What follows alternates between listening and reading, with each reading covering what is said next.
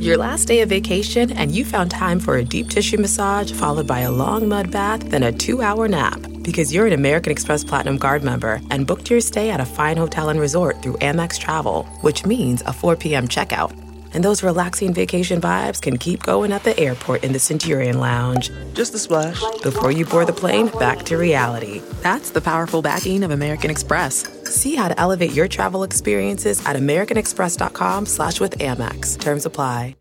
Say hello to a new era of mental health care. Cerebral is here to help you achieve your mental wellness goals with professional therapy and medication management support 100% online. You'll experience the all new Cerebral Way, an innovative approach to mental wellness designed around you. You'll get a personalized treatment plan from a therapist, prescriber, or both in a safe and judgment free space. Your Cerebral therapist or prescriber will outline a customized plan with clear milestones along the way so you can get to feeling your best. With Cerebral, you're not alone in your mental health journey. We're here to empower you to live a fulfilling life. So take that first step towards a brighter future and sign up today at cerebral.com slash podcast and use code WONDERY to get 15% off your first month. Offer only valid on monthly plans. Other exclusions may apply. Offer ends July 31st, 2024. See site for details. Welcome to the ID10T podcast number 1090. 1090, 1090 episodes. Um, let's talk about the ID10T community, which is you. Uh, events at ID10T.com if you want to share your thing on the cork board or thing of someone you know, or maybe you don't, don't even know the person, but you're like, you know, this is a great thing to share, so I'm going to share it. Uh, but this is a thing that the person uh, made. So this is from Lisa who writes, I want to promote my new podcast. My husband and I are in our 40s, and during this COVID time, we've had to move across state lines with our two children and move into my husband's mom's basement. But that didn't bring us down. I decided to use this free time and check something off my bucket list, which is doing my own podcast. On our podcast, Lyrical Breakdown, which is a great name, uh, my husband and I choose a song and break down what we think the song means. A, I love it. I, this is a great premise. We love. Uh, we both love all genres of music and are having a blast doing this. I'm committed uh, to doing an episode a week for a year, even if I don't have many listeners. Although I would love to have a few more listeners. I really want to show my children that if you want to do something, then don't be afraid and just do it. I also want to show that you are never old, too old to start something new. Here, here, Lisa. I applaud you. This is a great idea. A great idea for a podcast great name for a podcast. And I love that you're doing something constructive and and and and you're making a thing. Like this is this is the thing that I always say, people, just do it, express your thing, make your thing. This could take you in directions you could never even have fathomed before. And and also as someone who started playing musical instruments in their 40s, I appreciate the comment about you're never too old to start something new. So I applaud you. I appreciate you. And thank you, thank you, thank you for sharing. Events at ID10T.com for anyone else who wants to share their thing with the ID10T Community Corkboard. This episode is Tom Lennon, the original guest, we would call him. Uh, Tom Lennon is guest prime. He's he's our he was our number one guest on the podcast. He's been on several times. I've known Tom forever. He was one of the producers of At Midnight. We've worked together on a million things. We met when we were both um, snotty kids uh, working at MTV in the 1900s, and uh, just love him to pieces. Love him. Tom. Tom ha- is someone who has such a high output of stuff, content He's he writes books. He writes a series of books called Ronan Boyle, which are great young adult books. Um, he uh, is in a band. He writes TV shows, movies. He acts in things.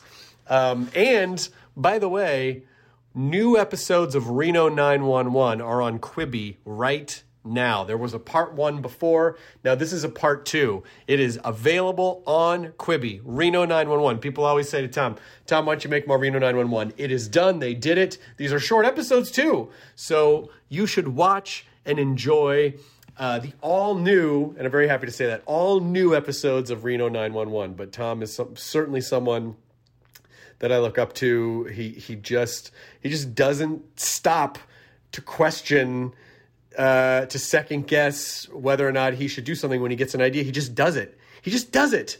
and then you know and and that's what you got to do. So uh, i always recommend listening to tom. He's got some great stories and great advice on this podcast. So thank you tom lennon. I adore you. Uh, and this is the id10t episode number 1090 with tom lennon. Oh we're getting old Initiating ID10T protocol.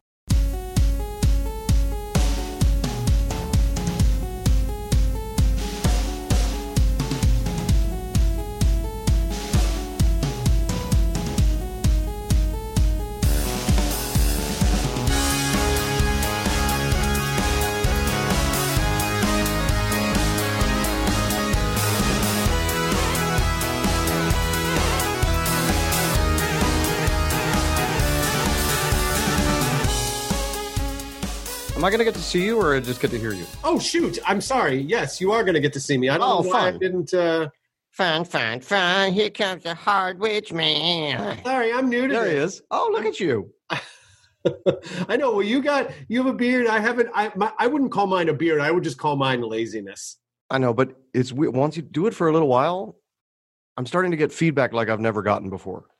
Like But- soup's positive. Yeah, but the thing with Yeah. the beard is that I can't.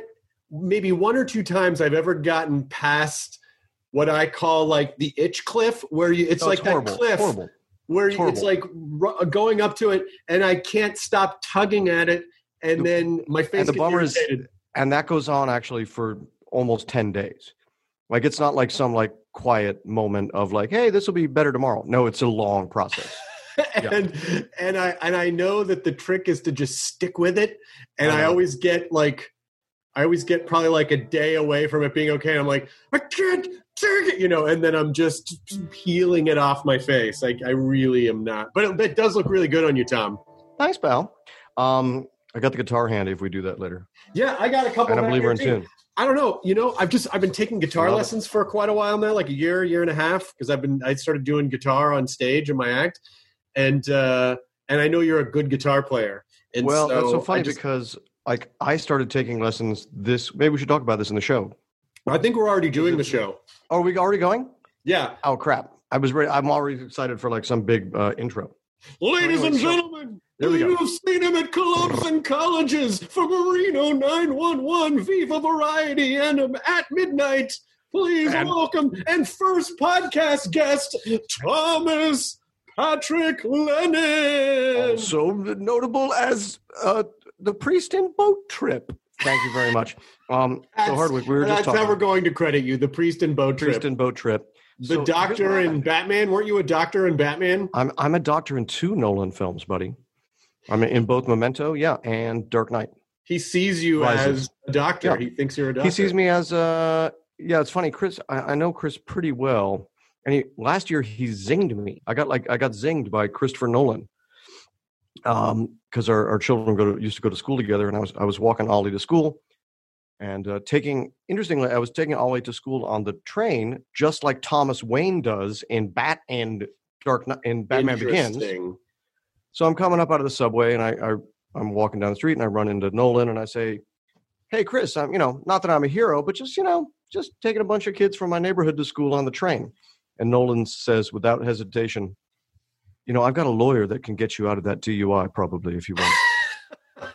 and I was like, "I just got full blown zinged by Nolan." I mean, like that's was if you're going to get zinged by someone, Yeah. that's not a bad. And I would imagine it's probably tough because I don't know him at all. I don't know if he's like if he has comedy energy or what. I'm Uh-huh. assuming he does not. he he runs a little he runs a little dry. And But- so that that I feel like Yeah. he might not get the forgiveness curve sometimes. Like he might want to zing more people, and then they're like, "Wait, what?" Wait. It's like, "No, no, no, I'm just kidding." No, I'm it's just being amusing. Now, here's what's weird. I find, you know, it's always a test. Do you do this to people? I test to see if if they laugh, and I'm yet to really find a super successful person who did not respond well. Like I did the same thing on the on that same movie, like with Christian Bale on uh, Rises. I did like a joke. He's like, "How am I gonna know, bruv? How am I gonna know when the camera's gonna get uh, towards off him towards me? You know, because he sounds kind of like that." And I was and I was there standing next to him, and I said, "How about when the camera's about to pan, I go Christian?" and that could be the cue. And he laughed really hard. I was like, all right, cool. You're very I'm like- lucky because I Yeah. feel like if I had made that joke, I feel like I don't have. I feel like everyone would have been like, "Uh, okay." I, I don't know. That, that those are tough ones to pull off if you're not, unless you know everyone already. Well, but I feel that's my way of testing people out to see like, are we going to be friends? Because I did the same thing with Clint Eastwood on that weird Clint Eastwood movie that was so strange. Uh, fifteen seventeen to Paris. Okay. Uh, Clint Eastwood comes in and he's getting up there. You know, he's still got weights and barbells outside his trailer. Sure. Yeah, just for getting jacked. And the barbells, just so you know, are kind of from like the eighties. Okay. Yeah, they're like the kind of barbells where you can slide. They're like square weights, and you can slide them to be different amounts of weight. Oh, I see. Right. Right. Yeah. Right, right. So yeah, Clint outside his tour bus, which is kind of an old tour bus for his trailer, he's got barbells that if you found them on eBay would be best offer and shipping.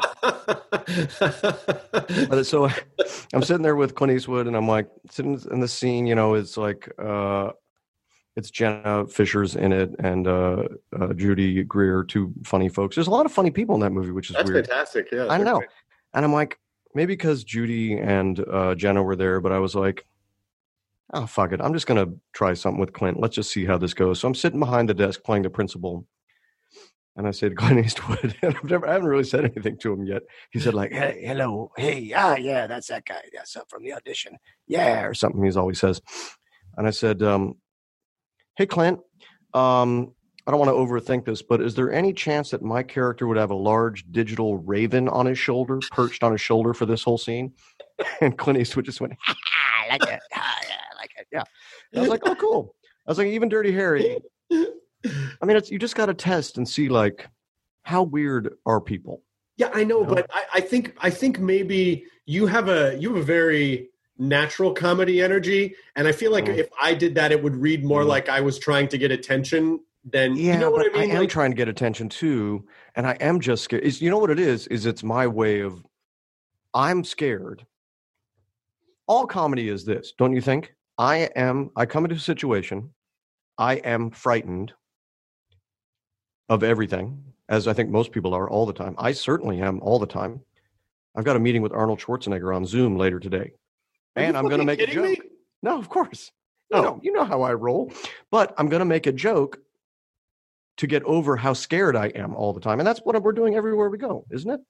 That's what I'm doing. Yeah, uh, you should say I loved you and Judge Dredd. Just see how that flies. Just see how it flies. You know, actually, he was on the podcast a handful of years ago, and he was delightful. He was a fascinating cat, man. Yeah. Just Imagine, can you nice imagine being guy. that guy? Yeah. Can you imagine? I mean, a lot of ups and downs and stuff, but like, can you imagine like doing everything you ever set out to do pretty much?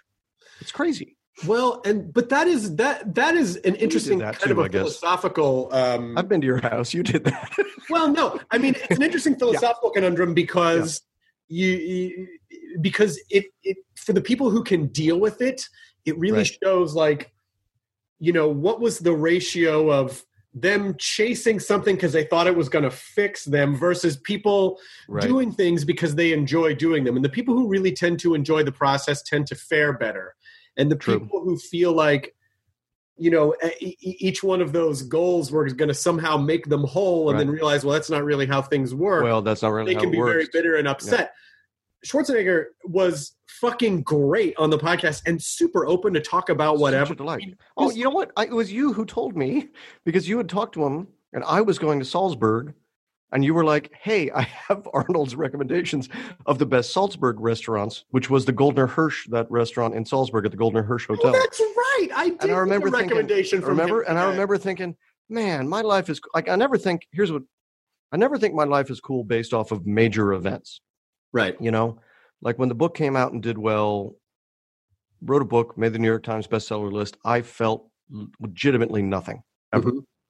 I had no feelings but then when i was eating at a restaurant in salzburg and i was like this was a recommendation from chris hardwick, hardwick directly from schwarzenegger i was like hey man this is life is cool This is weird. Life is Like- weird. so Yeah. like a good restaurant recommendation meant meant a little bit more to me than yeah Well, also just the fact that you sort of casually tossed off. Oh yeah, I was in uh, Dark Knight Rises and Memento. I mean, you know, like it, Yeah. like those are those are cultural touchstones, and and those are other people thing. Let's not let's not forget that Lieutenant Dangle is a also a cultural touchstone for people. Like you've not just been in other people's touchstones. You are you are an embod you are a touchstone. You have created a touchstone for people and the state too. This you is know? a weird one because I went on. I'd never, I'd never really been on Redbubble. There's a website called Redbubble. Yeah, yeah. They, it's all the all the t-shirts, all the all the exactly. t-shirts. And I, somebody had said there's like a great, like new boot goofing T-shirt on Redbubble of Lieutenant Dangle. So I went and looked, and it, I was like, no, no, there's like 20. Oh yeah. like, so I ordered a couple. I'm not sure if I can wear them. Feels a little weird. But one's a cartoon of me. It's not really me. It's like a cartoon of me that says, you know, like genuine pay- ostrich three payments. And I was like, I guess I think I could wear that, right? Or is it is that a weird thing? It I don't depends know. on what you wear it to. Yeah. It's it's all context. You know, somewhere in a box, I have all my crew jackets from Singled Out, which I've never Oh my worn. god. And I'm starting to Dude, think you've gotta funny, gotta or it'd be weird. You gotta. Could be weird. It's the right at the right event. At the right event, it's hilarious. I have, I've never worn it. We're, we've been living in. We have a place in Wisconsin. That's where we're living for a while. We actually have a place right down the road from where Dungeons and Dragons was invented, Mister Nerd, oh my gosh. uh, Lake Geneva. Wisconsin. Yep. Um, but I brought. I have a bunch of show jackets too. Like Damon Wayans got us all made for season one of Lethal Weapon. These giant high school leather jackets that are made out of like nine kinds of leather with huge patches and it's like heavy it's like armor yeah. and it has it also my favorite thing about it it says like lethal weapon season one uh and then on my on the front it has my name it says thomas and i was like where in the world can i go wearing a lethal weapon fancy crew jacket that has my own name on the front i'm like that's a that's a baller move Uh, It really says, like- down Larchmont, going into a pizzeria. you know what I mean? hey it's me thomas, Thomas. you remember thomas My Leo Getz Thomas. from- I don't know you, so you're a Thomas. the tv version of leo getz I feel like it'd be fun to wear. Like, I would totally love to wear like a major dad crew jacket. Like, I want to find. Well, what's the weirdest one you got? Because in our house, you know that Jenny was in Bull Durham, right? Oh, did my I wife. know that? I'm not Did sure if I know knew that. Jenny's Millie in Bull Durham. Oh Jenny, my god, that's crazy! Is, so she has like Bull Durham swag. oh my god, she's got all the Bull Durham baseball cards, which is pretty cool, of all the characters. One of which is Danny Gans, the Oh my magician. Do you remember that one of the young baseball players in Bull Durham is Danny Gans, the late? That I did not remember because I didn't So know who Danny Gans was when I saw that movie. But I think in in the house, you've got some pretty neat stuff in the house. In the house, I think one of the neatest things we have is she has two like original Bull Durham jackets. That's from from that movie. Yeah, that are pretty neat. That's pretty great. I mean, Right. and also she has a connection to it. For me, it would just be like, yeah, yeah, yeah. I'm a I'm a dopey fan of this thing, or I don't know. Man, if you ever don't want to wear that singled out jacket, I will take it off of your hands. I, it's I've funny got- because each season was a different uh, a different tour of '90s fashion. So number one, they're all Uh, wait, wait, wait. Uh, can I guess? Can I guess? First season, is it is it uh like a sort slightly whitewashed denim with a patch, it on the might, outside? yeah, it might be. Yeah. it, it might be. or is it actual like parachute material, like that kind of stuff? there is one that is. There was one that was like bright white, and I think might have Right. been season two or three. Satin. So that would be like, like, a gas station one because it was the '90s. Sure, sure. There's one that's like, oh, yeah. Like, was there? I bet there was a bowling shirt. Everybody was always like, let's do a bowling shirt. Yeah. There might have been, yeah, there might have been. a couple things we did on the state. somewhere. I was really proud. We always did state gifts. One year on the state, and I still have it. Oh, I should I should announce this by the way. The state did this giant benefit this year, uh, and we gave some money to like Black Lives Matter and some cool uh, venues and stuff. And I auctioned off the porcupine suit from Porcupine Racetrack. But wait, wait, wait! I just wanted to announce this: the the mofo who bought it for six thousand dollars never paid for it. So I have it back. So at some point, I'm going to auction off again for some awesome charity the the actual porcupine outfit. That is But- fantastic. My favorite, one of my favorite things we did state very early on. We always gave weird gifts for state. Like one year, we gave everybody a second place trophy, baseball trophy.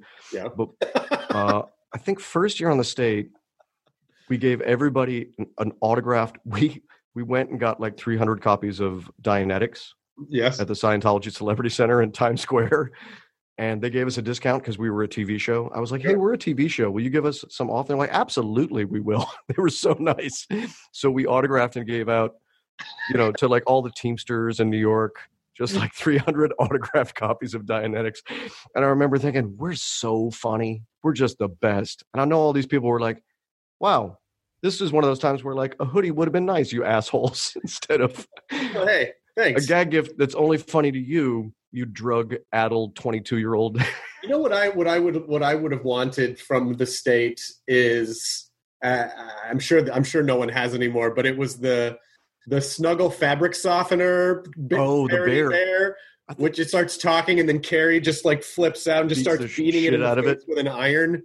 the uh, Cuddly Soft. Yes, That was a great one. I think we actually got somebody accidentally. Sometimes people accidentally do your sketches again.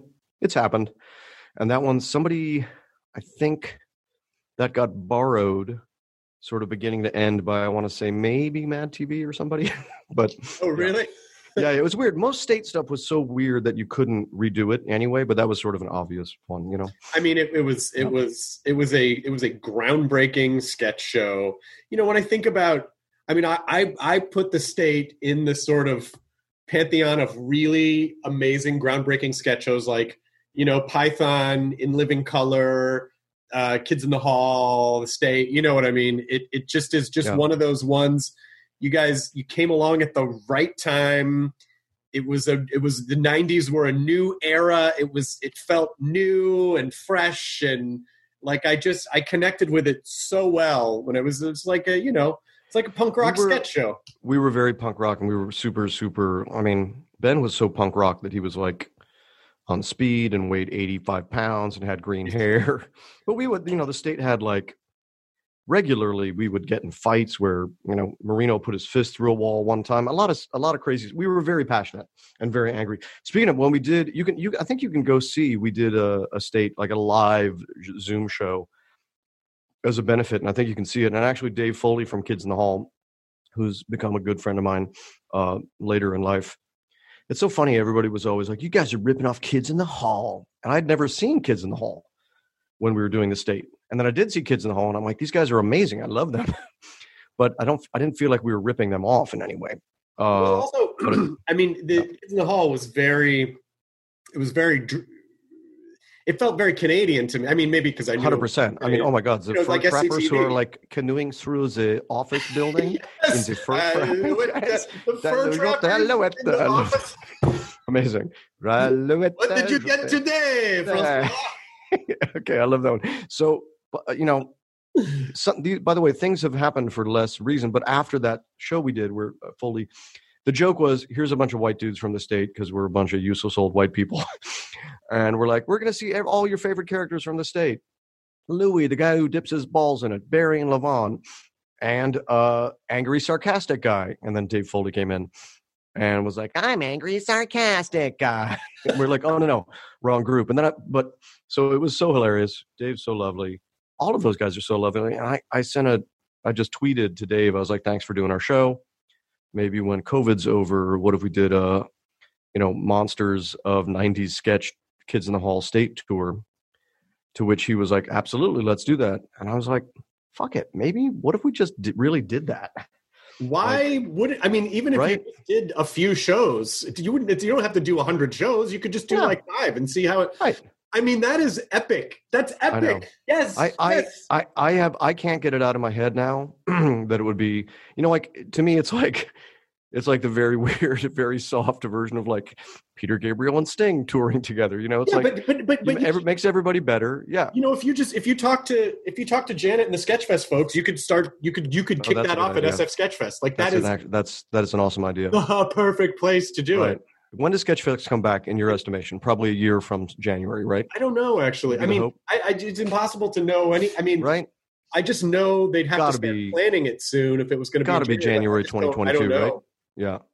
Gotta be. know. God, I love sketch. I miss that's the kind of thing I really truly miss the most is like the weirdness of one, one, one is called like the cramped quarters. What's it called? The club quarters. Yeah. Oh, club quarters. Yeah, yeah, yeah. Club But I quarters. don't- I, miss. I, I do miss the live. I miss performing live. I don't miss traveling all the time. right, Uh, but I miss being on stage and right. and I miss Sketchfest. I mean, it was Sketchfest was just always an amazing time. It to just see a bunch of your favorite people all together, like, amazing. doing fun, weird stuff on stage. It- the crowds were were encouraging of experimental stuff. Oh my like, God, yes. some of the San most Francisco, special- also just San Francisco is San Francisco, man. It's so wonderful to be there. And then, yes, just the camaraderie of like, you, it turns San Francisco for a couple of weekends into like, it's a college town where every college student is my favorite comedian. And we're Yeah, all going to so- like walk around the quad and get Chinese food and do cool stuff. But this is interesting because this kind of goes back to what, what we were talking about a, a little bit ago, which is um, we've both gotten to do some really rad stuff. Oh, yeah. You you in particular have, you know, because I mean I I, I like to work, although I'm I'm I've become very comfortable like not working eight days a week. Uh, Oh, really? Just I- I've know, gone, the, like I've not gone exactly running the opposite. around way. all over the place. Like I've been really kind of enjoying. Like I like being at home, and we got a dog, and I can spend time with my wife, and you know, like I would love to play, be able play to do that. piano, Yeah. play some guitar, yeah, right. um, do podcasts every once in a while. But um, your work output is insane because you're always writing like five things, and you're acting in things, and you're writing books, and you're in a fucking band, like a, a Smith's But tribute again, band. again, that all uh, yes, a little plug for the um, the world's best uh, Smiths and Morrissey cover band, the Sweet and Tender Hooligans. but again, Chris, that comes from a place of like, you know, like the the first you like you do stuff because it's like I want to do this, I want to do this, but I, then I will also say like. Sometimes the reason I'm writing five things is because I'm positive four of them will be thrown away and not even read by anybody. You know, and that's that the right happens so attitude to have right away because you just Yeah. you know you know Yeah. that you know ideas in this town are like all of those uh, baby tortoises that are trying to make Oh. it to the sea right? and you know that Somebody's going to bite their heads off. Is that what you mean? yeah there's like they're either gonna Someone's get gonna pick 'em off up. or someone's gonna step Yeah. on one or they make it into the ocean and then you know Yeah. barracuda eats you know like Yeah. it it it's very rare only the only a couple will make it through which is why Make there a- are so many Make a shitload of turtles. make a shitload of turtles Make a shitload of turtles. And by the way, some of them will be turd-uls with an Yeah. underlined turd. Yeah. But, you know, that's part of the process. that's no, but right now, right now, I think I've gone the other way in the COVID lockdown, which is I now write so frantically. I feel basically like I'm in the the, Ham, the part of Hamilton where he's like, "Why do you write like you're running out of time?" Maybe it's because I turned 50 two weeks ago. yeah happy Um, birthday Oh, thanks, bud. But uh, as a 50 year old like writer and comedy writer and screenwriter, that's basically like being 150. it's like like to the studios. Remember when they all everybody looks at Woody Allen and Annie Hall and he's got like payas and a giant uh, Hasidic uh, hat and they he looks like the most Jewish uh, stereotype you could possibly picture. You think I you think look like the oldest? As a writer, if you if you looked at me through the lens of the movie studios, I would look basically like one of the Golden Girls for how old, incredibly you know, the Golden Girls were very funny. So you know super what? funny, and actually they weren't as old as they looked. Any of them, No, especially I think Estelle Getty might have been the youngest the one, youngest by far, by far apparently. and they was just like made her just- look older. Have you been to the site the uh, the Brim, the Brimley Cocoon line? Oh, is that the one where you yep, where you realize you he and Tom Cruise were the same? Like who's Tom Cruise is older now than Wilford Brimley was when he did Yeah, Cocoon. there's a day, and I think you have to be 48 and a half years old. But when you're 48 and a half, you hit the Brimley Cocoon line, which means you're the age that Wilford Brimley was in the movie Cocoon. Wait a minute, I'm 48 and a half. You, oh, Hardwick, check check Brimley Cocoon line because you're very close. God damn it, I don't want to be Yeah. on that. I, no, no, I- no, you're gonna hit it. Like Oh, so, Chris, look at you right now. You're like young and jacked, and you got guitars, and you're cool. You're the exact same age that Wilford Brimley was when he started in Cocoon. But that's Yeah, but maybe, but maybe, like maybe, Yeah. you know, sort of like how when you look at yourself in the mirror and you go, okay, I guess, I guess this looks about right, and then you look at yourself in a photo and you're like, what happened? What happened from Yeah. mirror to photo? Like maybe, uh, maybe I look like, maybe I look like Cocoon Wilford Brimley, and I'm just not aware. you're not aware. Maybe none of us know. Uh, no, but anyway, so you were saying, and this is interesting. Yeah, but so I, you know, I've been writing like Hamilton on a little bit, a tiny bit of angel dust during this whole uh, COVID, just to. It's it's you know, it's crazy time to wonder like when are there movies again? When is there, you know, we are working on a season eight of Reno 911. For Quibi? Yeah, again for Quibi. Uh, every time I say we're working on a show for Quibi, I get to do like to handle the next three minutes of people being like, "What's Quibi? Is it Cubert? Oh wait, are you doing the show for Is it Qbert?" Qbert? And I'm like, people give me so much grief, and I'm like, okay, first of all, Quibi's mostly fucking. All people do is beg me for more Reno 911s. Then we did them for Quibi, and then they're like, well, I'm not going to do it for Quibi because it's a dumb name, and I'm like, so you're not going to watch a show you like on a service that By the way, the it sounds like you're talking about something that someone tweeted. That to me does Eh, not sound I like know, something but- someone would say to you in person. Oh no no no no! People know. No, I don't. I don't meet anyone in person, but but on the internet, people are like, and then I've started responding because everybody's just like, "What's a quibby? Is a quibby when you have a fart that fills your your swimsuit and then you the air comes?" And I'm like, "Shut up! It's a it's a fucking de- really decent That's service." a, here's here's a little bit of a Yeah. throwback. Uh, here's Yeah. a little bit of a throwback uh, to. I think it was not necessarily the news. That's a great sniglet. Sniglet, do Yeah. uh, quibby Quibby. is when it, when, Quibi, when you fill your you're- pants with blah blah blah blah. That's like a little Rich Hall. Sniglets. Remember, you had a sniglet. One was a sniglet. It Was I remember? I went to Fri Weren't sniglets on Fridays? The the sketch show. I thought they were on not necessarily the news, but Oh, maybe oh, they okay. were on. Maybe All I they, know is, as a little kid, somehow we got we came to California. We drove from Chicago, station wagon, no air conditioning. Went to California, and my dad knew somebody at ABC News Chicago, and they got us tickets to a live taping of Fridays. Okay, I'm gonna I'm gonna give you a music bed for this going to California. Yep. Going to make a new start. Go to California with a naked. Uh, you can talk, tell the story. I'm Nice. gonna, I'm gonna do. Okay, so in the station wagon, Dad's got his arm out the window. Dad gets a bad sunburn in Arizona, real bad, like third degree blister. To California. We go to a taping of Fridays. The musical guest is Tommy Tutone, singing eight six seven five three oh zero nine. We leave the studio, and my sister meets soap opera star Anthony Tony Geary. And he signs an autograph that says, Megan, stay sweet, Tony Geary. And I remember thinking, I'm going to be in sketch comedy and meet people like Tommy Tutone when I'm when I'm a grown up. The end. This episode is brought to you in part by Audible, your go to destination for thrilling audio entertainment. Whether you're looking for a hair raising experience to enjoy while you're on the move or eager to dive into sinister and shocking tales, Audible has an exclusive collection of thrillers from best selling authors that will keep you on the edge of your seat, like The Guest List by Lucy Foley. Experience stories like never before, where every chilling detail is brought to life by captivating sound design. Plus, as an Audible member, choose one title a month to make yours forever. And now, new members can try Audible free for 30 days. Just visit audible.com slash WonderyPod or text WonderyPod to 500 500. That's audible.com slash WonderyPod or text WonderyPod to 500 500.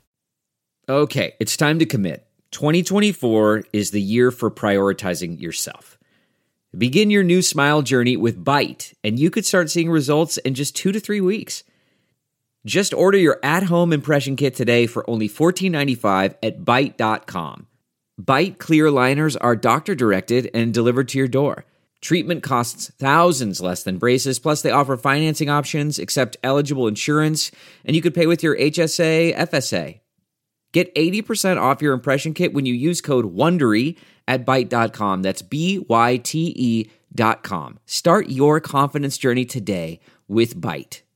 You know, uh, it, the the momentum train, because it really, I think when you're young, you think this the, the business is about a job, the job. Oh, no, no, no, change your no. life. No. And- But now I realize what you really work for is momentum. Yep. the momentum, you know, and so what? But what you you are planting so many seeds for things that you would just have this constant train of momentum. Planting No, seeds I've in a garden. for a we're while, planting seeds like in I've a just- garden. In a garden we just- never get to see.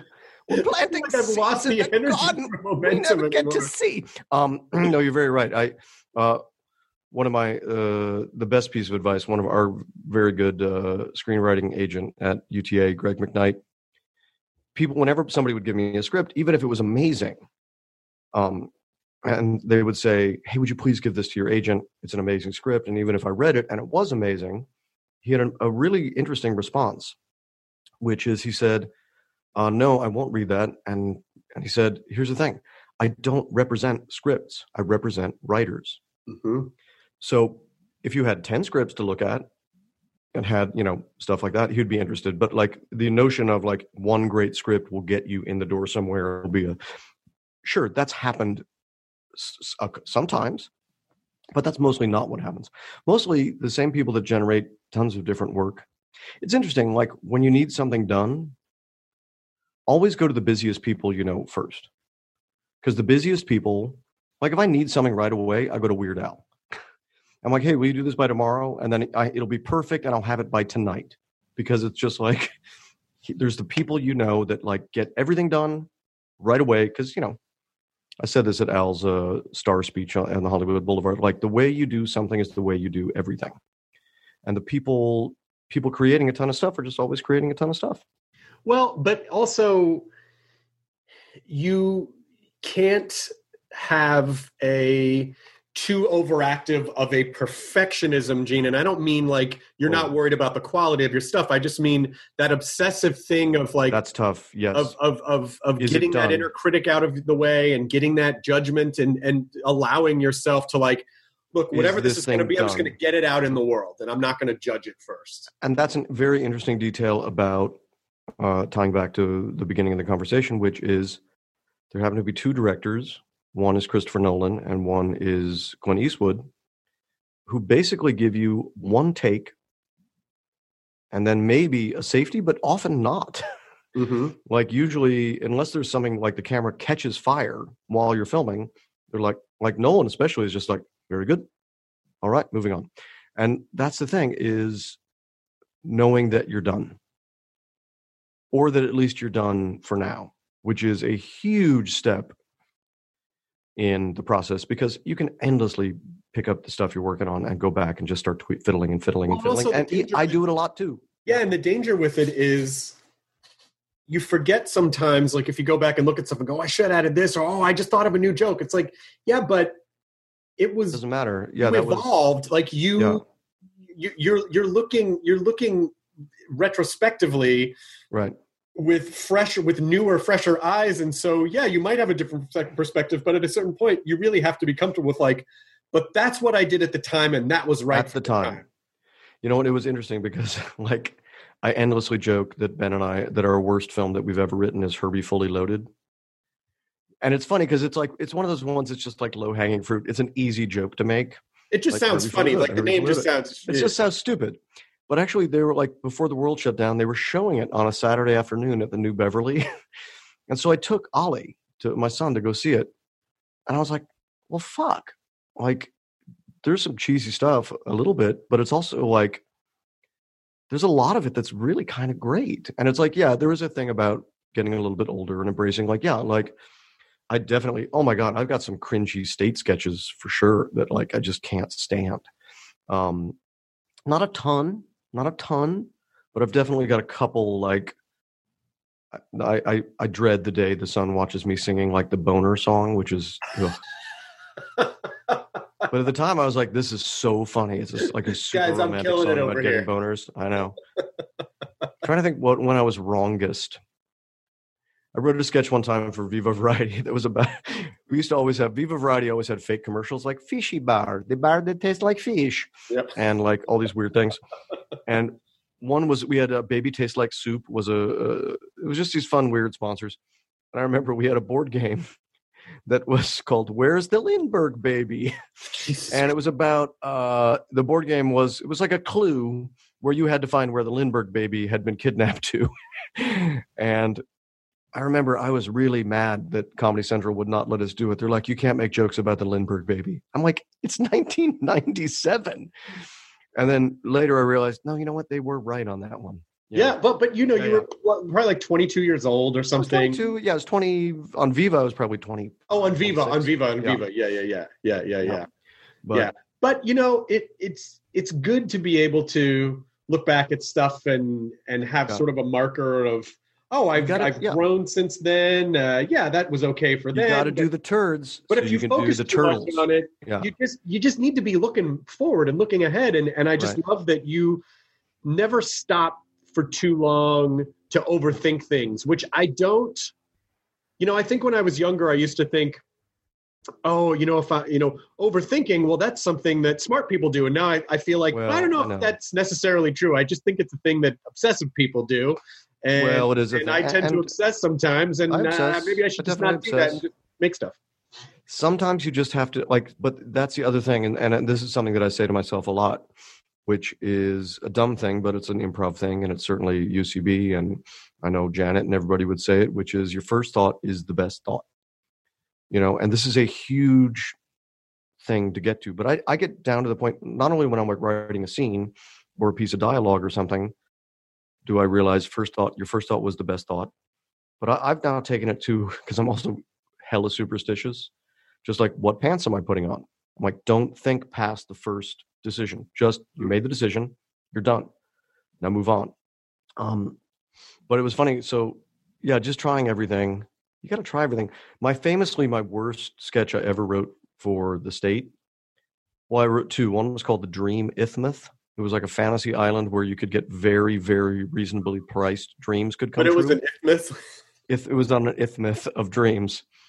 Oh my god! And I, I remember pitching that sketch, and Ken Marino looking at me like he was going to punch me in the face. He hated the sketch so much that he was actively mad at me, and he was right, by the way.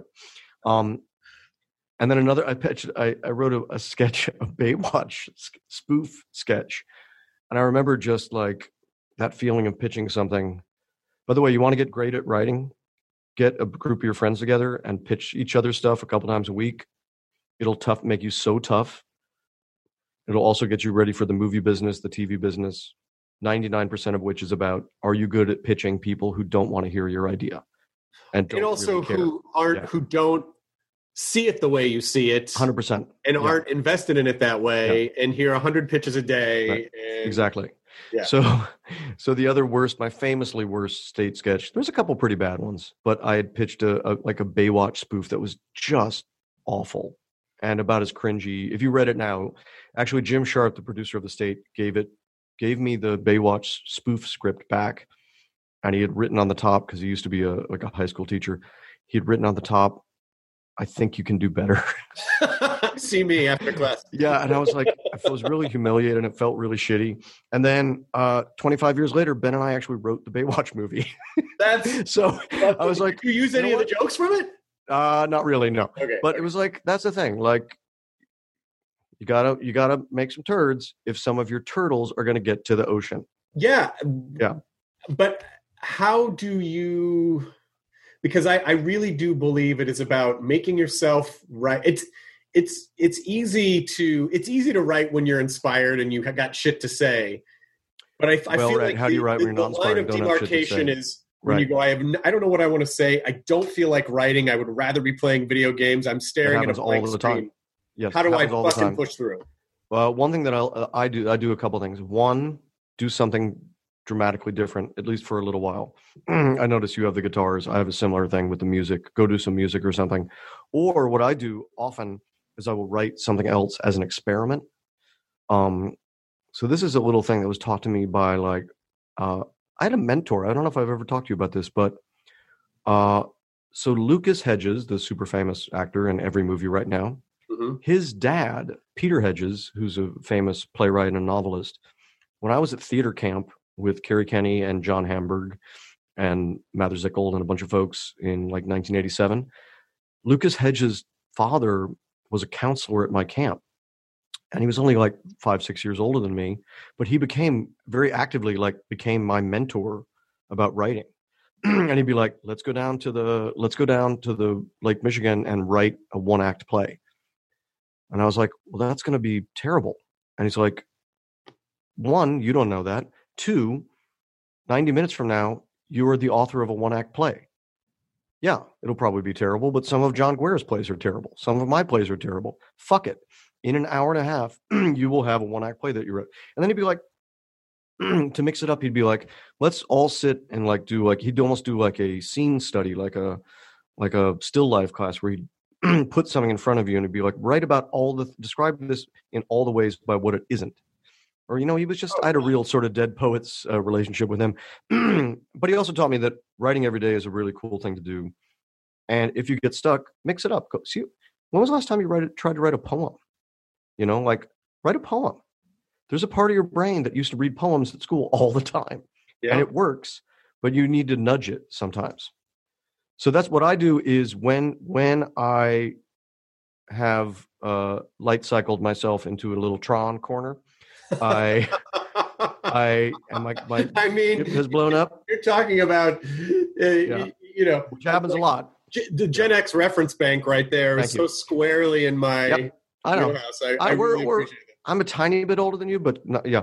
But so it's like, do really do try something else because right now, like this year, I wrote, I wrote a bunch of things just speculatively. Like I wrote a horror TV show that I got zero feedback on. I don't think anyone read it, and if they did, they did not like it at all. And all. you got to be okay with that too. You got to be Yeah, okay knowing, 100%. like, yes, I spent time on this, and it might never see the light of day, but the process of it was worth doing because it I grew in that. Even you know, even if it was incrementally, or I took a giant leap forward, there was growth that happened while I was doing that thing. Even if it was about discipline, or even if it was about just getting something 100%. done that's going to You propel me to the next idea.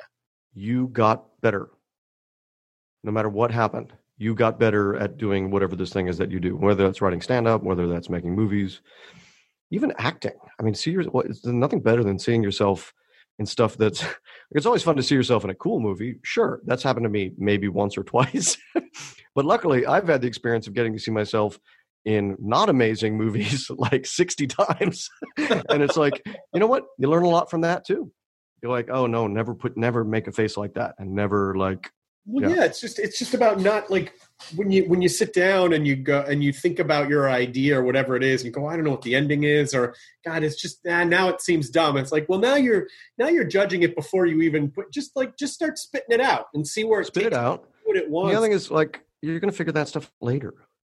I always wonder when people like get really excited about like the dialogue of something is really neat. It's like the dialogue of your movie will be changed by the movie star on the day 25 times. No one gives two fucks if you wrote a clever ellipsis like at all. but that's like- getting all the ego stuff out of the way, Tom. That, I know. No matter what it is, like it's so funny. Like you'll be on a movie with that you wrote, and the movie star will be like, yeah, "Is there? I don't know. Do, should we? Let's try some. Let's. We can do better on this, don't you think?" And like your gut is always like, "No, we can't fucking do better. That was amazing. I wrote that. I wrote that. It was amazing." And then yeah, you realize, you, like, you no, it's better. be okay. Like you have Yeah, to you just got to be okay. your ego has to be okay with that but Yeah. but again do do you sometimes feel like it sounds it sounds like you you feel like you're maybe on a machine that you can't ever hit the pause button on Well, I, I just think that's just who I am, I guess. You know, at a certain point, I kind of realized, like, you know, and it maybe it was a right around the state, and it, it was a, a very relentless attitude we had in the state for sure, which was we shot everything ourselves, we edited everything ourselves, we didn't ask anyone's opinions, we certainly never asked permission, and we were just like, fuck it, we're always moving forward, always be like devouring everything, and then I think, yeah, no, and then I think you know, a couple spells where you really aren't doing anything. Because I mean, like when I lived in New York, I was never in a movie for 11 years. and all I was trying to do was be a movie actor. You know, and it was like 11 years went by and I was finally had like two lines in a Jon Bon Jovi movie. Totally true. Um, wow and and speaking of Jon Bon Jovi, here's the thing about great people. Did a movie with Jon Bon Jovi, had one day of work with him. Uh, and we shot on the Bowery in this like strange, like homeless shelter. Ran into him. I was super drunk five years later in the lobby of the hotel in Cologne, Germany, where I was filming the movie Boat Trip. oh it always comes back to boat trip Ready? Jon Bon Jovi walks into the lobby, sees me like 30 feet away, and goes, Tom. And I was like, that guy is awesome. And it just shows you some people's brains function at a different level, like Jon Bon Jovi, believe it or that's pretty amazing Yeah. It was really that- cool. That is pretty amazing Yeah. i mean it uh it's no surprise that the people who like really have that sort of like lasting success are Oh, of course. taking a lot of swings and Get a lot of not afraid to try stuff over and over and over and over and over and over and Yep. over again because the things that don't work typically just fall away. People don't, you know, like it's sort of like at some point in your life it just sort of becomes a highlight reel, you know? They're not going to remember you know a bunch of things that either didn't get sold or didn't do well No. or you know like it's like no but you you you know you take the swings and One time, Ben Ben Garant and I were standing backstage at something with Tom Cruise, which was pretty neat. He's uh, you've hung around with him a little bit, yeah.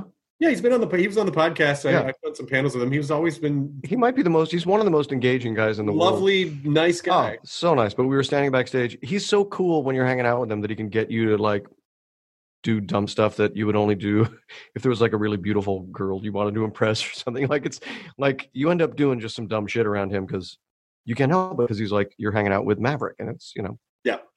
But so like we were standing backstage at this like awards. We're all giving awards to somebody or some nice thing, and uh, we're standing there with Tom Cruise.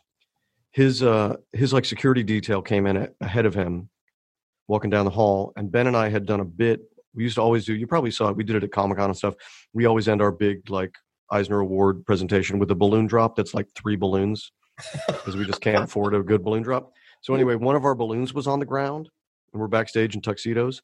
And Tom Cruise's guy comes is coming down the hall. This guy is the size of a tank, and he spots the balloon on the ground, and he dove on it and snatched it up as if it were an improvised explosive device. Did you think like, it was like a Such efficiency. batman the tv series it was Joker really bad. style it could have been oh, like the Joker's got. He's filled them all with some crazy laughing gas. Exactly yeah hmm, Well, I don't know, but I know Tom Cruise's guy was ready for that in case that was a scenario. Because he got that balloon up and out of there with the efficiency like I'd never seen. maybe tom cruise does not like clowns and the guy he doesn't. Oh, and this guy knew that. He was like, "Get He this clown that. shit out of Yeah. here." Yeah. Anyway, we're standing backstage, and this great like Australian singer was playing music on stage, and Tom Cruise turns to me and Ben, and he went, "Live music, right?" And I was like, "If I was in a bar and some guy turned to me in a like a Jimmy Buffett parrot head shirt and was like, live music, right?" I would have been like, "Okay, man." But Tom Cruise turned to me and went, "Live music, right?" And I was like, "You are so right, man! Live music, man!" and that's exactly Live what any reasonable person would have said. It, it is elevated. Yeah. It was elevated by the fact that it was Tom Cruise Right. who was saying Now, it. didn't, he, didn't he steal your part in Rock of Ages? Yes, he stole my part Yes. in Rock of Ages. By the way, do you know that I got cut out of that film? Speaking of, I was in it briefly. I've only been cut out of a couple movies, but I was cut out, cut out of Rock of Dude, Ages. I, I, I- you know, I, I mean, hmm. I, I don't know. Maybe I'll cut this part out because I'm sure people on the podcast have heard it before because I've, I've, Oh. I've, Was I've blabbed about it a million times. But he knew that I was in Rock of Ages because we were moder- I moderated a panel with him one year at Comic Con, Uh-huh. and I hadn't met him before. He was a big surprise guest, and he came out on the panel. Again, I apologize to anyone who's heard this. Uh, and uh, and the first thing he says, I'm about to, you know, we're about to, about to kick the panel off. You know, seven thousand people are freaking out, and he goes, uh, "Hey, Chris," I'm like, he knows my name. Uh, he said, um, "You and I have something in common," and I'm like, "I'm pretty sure we don't." I could not figure out what that would be. You know, he's Tom Cruise, uh, Yeah. and I'm me. And uh, he goes, um, "Stacee Jaxx, Rock of Ages," Rock and I was like, Ages. "How do you know that?" How does he And he know goes, that? I do my research because I I played. I was the You first. played it at the Whisky, right? Or where was it? The Whisky? Uh, we did it. Well, Someplace it was cool. a club called King King, and then we did Okay. it at um, a couple clubs in LA, and then we and then we moved it to like a like a a, a production studio, like a stage, like a sound stage, just Oh, to right, right. accommodate more people. And so I was in the first production of that, and but but he obviously he knew that, and uh, and I was like, I you know I'm rarely at a loss for words, but then all of a sudden he just goes, I want to know what love is.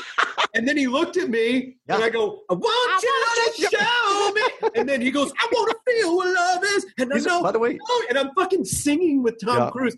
So when you talk about like surreal experiences that you never, you would never be able, like your fucking 15 year old brain would melt out of your you head. got it. But you got to try it out with these people. You got to try it out, and especially No, but he- but once you get around the he- top. He Yeah. he tossed the pitch. Like I wasn't the I I was yes ending him. Yeah. So I like that was ten times better than me. Know, like if cool. I had been like, "Hey, Tom Cruise, I want to know it," and him going, "What the fuck are you talking about?" But it was, yeah, th- those experiences when you really think back, I'm like, oh my god, like some really amazing wonderful. if you can find a way when you're around super super super famous people to make them laugh without being creepy it's a real win and also w- ben and i in our screenwriting book talk about this a lot like if you're around super famous people and you do not ask them for anything it's a really lovely gift that you're giving them like we made it a rule like me and ben like when we meet with like movie stars to write the movies and stuff we don't accept even water from them at all funny if you were It's like, just like an, yeah "Can I have a thousand dollars?" Just you know, Look, you have it. J Lo, we know you have it. clearly there's a Like- safe in this palace. You might Yeah, I mean, there's got to be. So, thousand yeah, dollars or a I don't want a bottled water, but I, Yeah. yeah.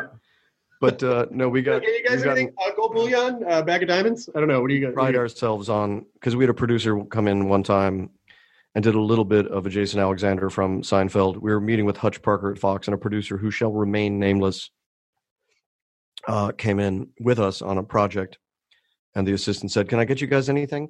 And he pulled the producer pulled out of his pocket a little a little tea bag, and he was like, "Could I get some hot water for this, please?" and it was like he brought his own tea bag. Then he took off his shoes and put his socks up on the president of Fox's coffee table. Now that feels a little. And I was just like, "What the ah?" I know. There's an Did art that thing but- sell, by the way? uh, it did. It was actually. I don't want to say what it was because you'll know immediately who the producer was. Well, then, But it maybe did. We've been going about this all wrong. Wrong. Go in and ask for everything. Put, Ask for everything. put your feet up on someone's desk in your Yep. socks. Well, I would like, the uh, idea of going into someone's office right now just gives me like. It's so weird. I It's start so weird. I know. You're gonna be around people again, but uh, but you but it, you really you know in in terms of like when you look back at sort of career accomplishments, it's yes there are goalposts where it's like oh you know I achieved this or I did this or we did 600 episodes of At Midnight or you you know you were in this movie with Christopher Nolan or whatever, but it's it's really the experiential things that are the most impactful like those those experiences that you that you have that as a as a fan and as a human being you tuck away and be like, oh the fuck? How the fuck did that happen?" You know, like those are the things that You make what I, it fun. Yeah, what I thought was really interesting is, um, so when I did Odd Couple, which was, uh, you know, critically mostly panned, but we did like three half seasons of it, and Garry Marshall was at every taping and always there, and I ended up becoming kind of close with Garry Marshall, and then when Garry passed away a couple years ago, I went to his memorial, which was this insane uh, event. Um, Bette Midler sang "Wind Beneath My Wings." Oh my gosh. Bryan Adams sang a song. The the eulogies were uh, Tom Hanks, Julia Roberts, Jeffrey Katzenberg, Michael Ovitz. I mean, it was just like the speeches were just insane. And you realized from the crowd hanging out afterwards, you're like, oh, I know what Garry what Garry Marshall re- mostly did is he made tons of friends everywhere he went. like that's what he did. The main thing that he did was he made a ton of friends everywhere he went. And I was like, if there's something I would look at to try to sort of emulate, it would be the the real takeaway from this kind of lifestyle of like project to project to keep trying stuff is the people you take away with it. And also Yeah. like just work on stuff that you is fun, you know? Like Yeah. if you if you have the option, Right. sometimes, you know, sometimes Right. that's not sometimes you work on stuff and you need to work and you you know Right. but but I mean- but even in those cases how can you make it fun if you if Yeah. you kind of radiate that then like, what what else could you possibly want or do you know what i mean Yeah, so like I did the Puppet Master movie what year and a half ago. It's basically like an NC-17 movie with me and Udo Kier and murderous puppets. It's one of the darkest, creepiest things I've ever seen. And I can't even say that I can really watch the movie. It's so disturbing. But Jenny Pellicer, who's in the movie with me, uh, we've you know maintained a great friendship, and her husband and I are pals, and it's th- these are the best things. And like that's another weird one. Like Judy Greer and I were in uh, this really, really um, strange movie called Pottersville mm-hmm. with Michael Shannon. I guess I should give a plug. This is the only movie, and this is weird, of my entire career that has an actual zero on Rotten Tomatoes. And to have a zero, that means you have to have enough actual reviews to get registered, got it but they all have to be zero. so so so that's kind of a win right you know Like- no, it's a it's an interesting piece of trivia. So the movie is it's called Pottersville. It's Michael Shannon, Judy Greer, Ron Perlman, Ian McShane, Oh my god, what an amazing cast! and me. And it's a movie about Michael Shannon pretending to be a Sasquatch. and uh, it's one of those ones that when you're making, it, you're like, this is really fun. This is going to be great. And then later on, you realize, like, oh no, this just turned into a zero on Rotten Tomatoes. But you never know. You know what I mean? Like you, Yeah. you know, there's another universe where that got a hundred. Like you just don't know. Like you know. don't. But now I'm now I live in a world where I can I can text Hellboy whenever I want. and oh like, yeah, say, yeah, hey, what's up? yeah, Yeah. yeah. I mean, it. The thing is, you you just never know how things are gonna Yeah. land. You know, you don't know how a movie is gonna land. So many things have. Which is why you know, like we watch a lot of we watch pretty much any kind of horror thing we can get our hands on, and I feel like you know we can be a little judgy. Oh, you know, there weren't enough. You know, there weren't enough this, or there was too much of that, or that this this part didn't make any sense. But in general, I always kind of land on. But it's really hard to make a movie, and they fucking made it. You know what I mean? It's almost it's basically impossible. it is near it is Yeah. it is it is astonishing like the baby turtle thing that anything ever gets made and then It's if tough. anything gets made and is good like that's like oh wow that's an even Yeah. that's incredible. And then it makes you look at things like then you realize like look at like uh, hotel budapest or something that's like how like then you get movies that are just great and you're like well that's now it's really almost impossible. This is just like making a sand painting in the wind somewhere because like yeah i don't know how yeah. Anyway, There's so many uh, things not only are there so many forces working against you but you also have to somehow have everyone kind of work in concert every accidental best thing that ever has to happen has to happen all at once. And somebody said all the things that to me all the things that happen when you're writing and prepping a movie those are all true. Uh, but you should also remember that you're once you're shooting a movie you're doing all the same logistical things while there's a pile of money that's on fire right next to you did you want to play let's play did you want to play a song you I want you to right? teach me something on guitar. Let's do it. if I'm would you like to learn? if I'm too terrible, then I'll cut this part out. But I, I, I just, you know, I, I, I, I have, a, I I have. love a- that you've been taking lessons. So I, I, I started taking lessons also at about last year at about fifty with a Yeah, but you were Mark. already in a band. But you know what? A cool thing is if you look at like Neil Peart from Rush, Yep. like Neil Peart at like thirty or thirty-five when Rush was fully established and a huge uh, band. Yeah. He like took a full year and went and just studied and relearned how to play the drums in a totally different way, which is Yeah, like that's kind of seems amazing. impossible, but he did. Um, what should we do? Let's see. How about you want to learn a little Smiths type thing? You could do that, or just teach me any kind of little tricky thing.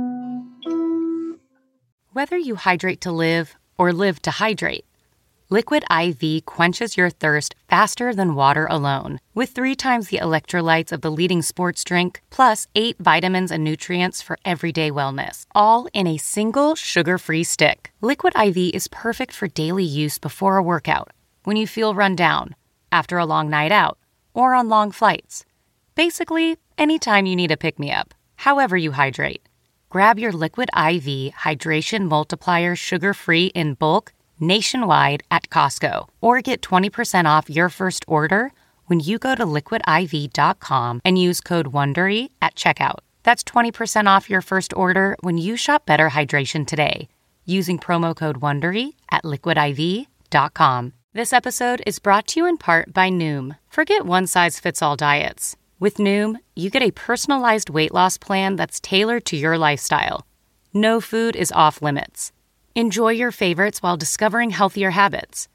Noom's users love the flexible approach, blending psychology and biology to help you lose weight in a way that's sustainable for you. And great news for foodies. Noom just released the Noom Kitchen Cookbook with 100 delicious healthy recipes. Stay focused on what's important to you with Noom's psychology and biology based approach. Sign up for your trial today at Noom.com. That's N O O M.com. Grab your copy of the Noom Kitchen wherever books are sold. Anything, any, anything you want. Any, you can. see. It could be a song or a tip or like, uh, I don't know. We got our guitars. What do you got there? This is uh this is a uh, a guild that I have that was actually signed by Lindsey Buckingham. God damn it! Yeah, we did a bit at the uh, for the MTV upfronts, and we came out and we played "Go Your Own Way." It was us, and we were on right before Fleetwood Mac. No joke. Jesus Christ. It was so it was Reno 911, and we came out and we did like "Loving Your Shoes isn't the right kind of poops." We just none of us knew the words. God damn it. Chicken fries, chicken Steve fries. Buckingham is uh, like Yeah. we talk about like like uh podcast guests that I think would be amazing. He would be Um, amazing. but I I always love that he's the guy on uh, "What's Up with That" that they never get to. Um, you want to do a? Let's do. Let me see. Let me see. Let me hear what you. What's the hardest thing you think you can play? God, I have no idea. I mean, I don't really What's know. it? I mean but everybody knows. Most guitar players, when they pick up a guitar, especially if there's cool folks around, they just play like I always do. Like you mean you when you're in guitar center mode. yeah, yeah, yeah. You always Yeah, yeah, what's yeah, your yeah. guitar center? Everybody has a guitar center lick Yeah. that's supposed to show. Like my other one is.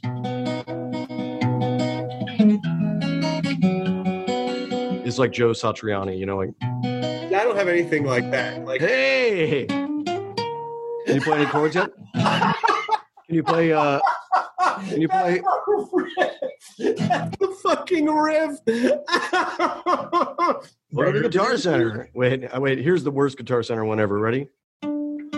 Wait, sorry. This is actually really hard to play, but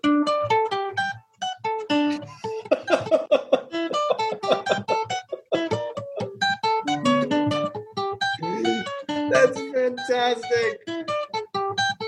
um the Right, old teach speech me on one oh wait, wait, wait. Did you oh how about here's a good one. What's here's a good one to sit down to. Um Okay, come uh give, give me your finger uh first finger on on the uh ninth fret All right. and then your index finger also on the uh, second string on the ninth fret, right there. And then you're going to take your ring finger and hammer on the E, the top string there.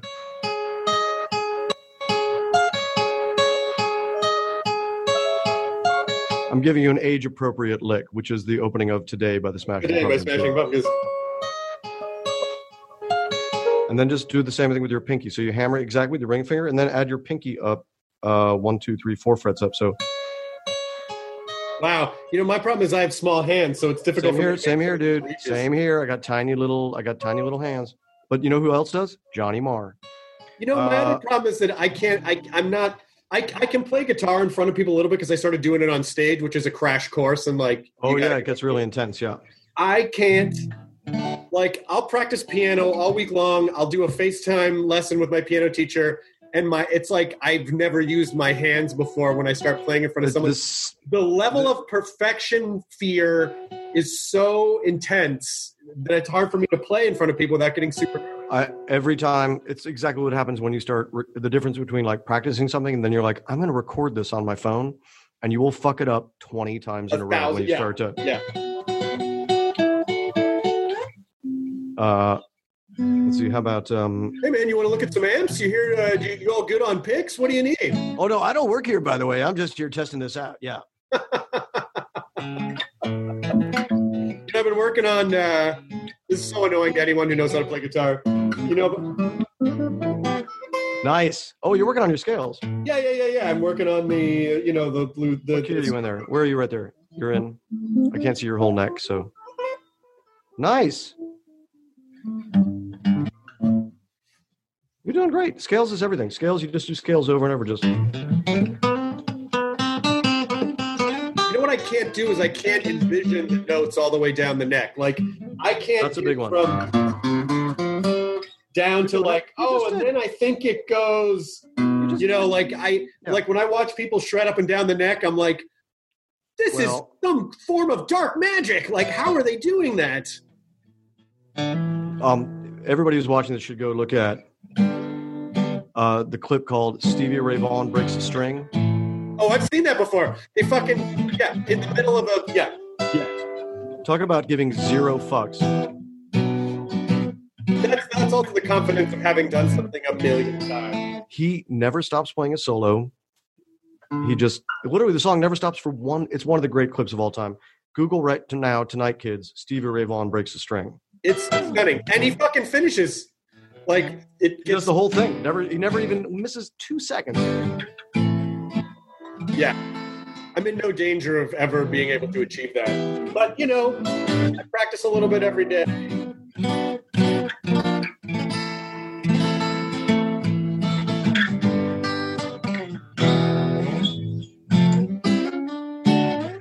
See, I just fucked up. I know that song so well, but because you were looking at me, I was looking at you. I, I as soon as you looked, I just immediately blew it. Hey, what you doing over there, Tom? What you playing guitar there? Um, hey, look at that. Uh, but no, it's good. This, by the way, when you can't write, when you can't think of a joke, go do. thi- It's also just, I think, it's super important to wake up different parts of your brain. It's funny. I was I was actually I talked to I was I was tra- I'd been trading calls with Janet a couple like a month ago, and she called and answered the phone, and I was I was kind of doing this, and without Nice. kind of absentmindedly because I'll just do this while I'm doing other things to just so I don't think about my hands. And she goes, "Oh, what you doing there, noodling?" And I just got so self aware, like, "Oh God, I am. I'm noodling. I'm so sorry. I'm so ashamed." You know. But I don't know what else to do. I actually, I, I used to, when the world was open, I used to carry a Martin travel backpack guitar everywhere I went. Oh yeah, one of those cool thin, skinny. It's the great. They're so skinny and thin. But one cool thing about them is, especially because like I used to smoke cigarettes. Yeah. There's a lot of times in your day where you're just like, what should I do with my hands? That's not flaming hot Cheetos or cigarettes or any other dumb shit. What's something I could do that'll keep every part of my body busy? I love you, Tom Lennon. I love um, you back. Reno 911's on Quibi. You which is not which is not the kind of fart you make in a swimsuit. It's an You got it. and it's, it's also not Q*bert. It's also already on your phone, and it's basically free. So please stop hassling me about Who's it. Who's making the Q*bert joke? Are you? Have you been talking to Max Uh, Headroom? Like who's Okay, it only it, it Chris. It only happened twice. It happened twice, but it was like enough that it really stung. All right. you people, you have more Reno 911 now. It is on Quibi, and they're digestive. They're fucking like six, seven minute episodes. Oh my god, they're the best. I actually think they're the ideal length for me. With a, a They're dude like with like major ADHD, it's perfect. They're like they're like six seven. Well, I'm glad you're You'll writing. miss, you'll miss nothing. I'm glad you're more. Is there anything else you want to promote? Do you, you know, No. like the, the, No, the- go to the Renos on Quibi. Oh, you know what? No, no, get the um, get the Ronan Boyle books. If you have kids and you like reading or don't like reading, then get the audiobooks of Ronan Boyle. I'm super proud of him. You know, that's the I novels love I was you. writing. I Love you back, Chris. I love you to pieces. I hope to Have be a able great to one. give you a hug in person soon. Cool. Uh, thank you We'll so much for doing the podcast again. You're the best. and uh, Love you. I miss your face in person. I miss you too. Stay Okay. safe. Bye. Bye. ID10T scanning complete. Enjoy your burrito. Hey, it's Guy Raz here, the host of How I Built This, a podcast that gives you a front row seat to how some of the biggest products were built and the innovators, entrepreneurs, and idealists behind them. Every week, I speak to someone new. Stories like Justin Woolverton's, a lawyer who just wanted a healthy alternative to ice cream, so he created Halo Top in his Cuisinart. Or Todd Graves, who grew his fried chicken restaurant Raising Cane's into one of the most successful fast food chains in the U.S. All of these great conversations can help you learn how to think big, take risks, and navigate crises in life and work from people who've done all of that and more. Follow How I Built This on the Wondery app or wherever you get your podcasts. You can listen to How I Built This early and ad free right now on Wondery Plus.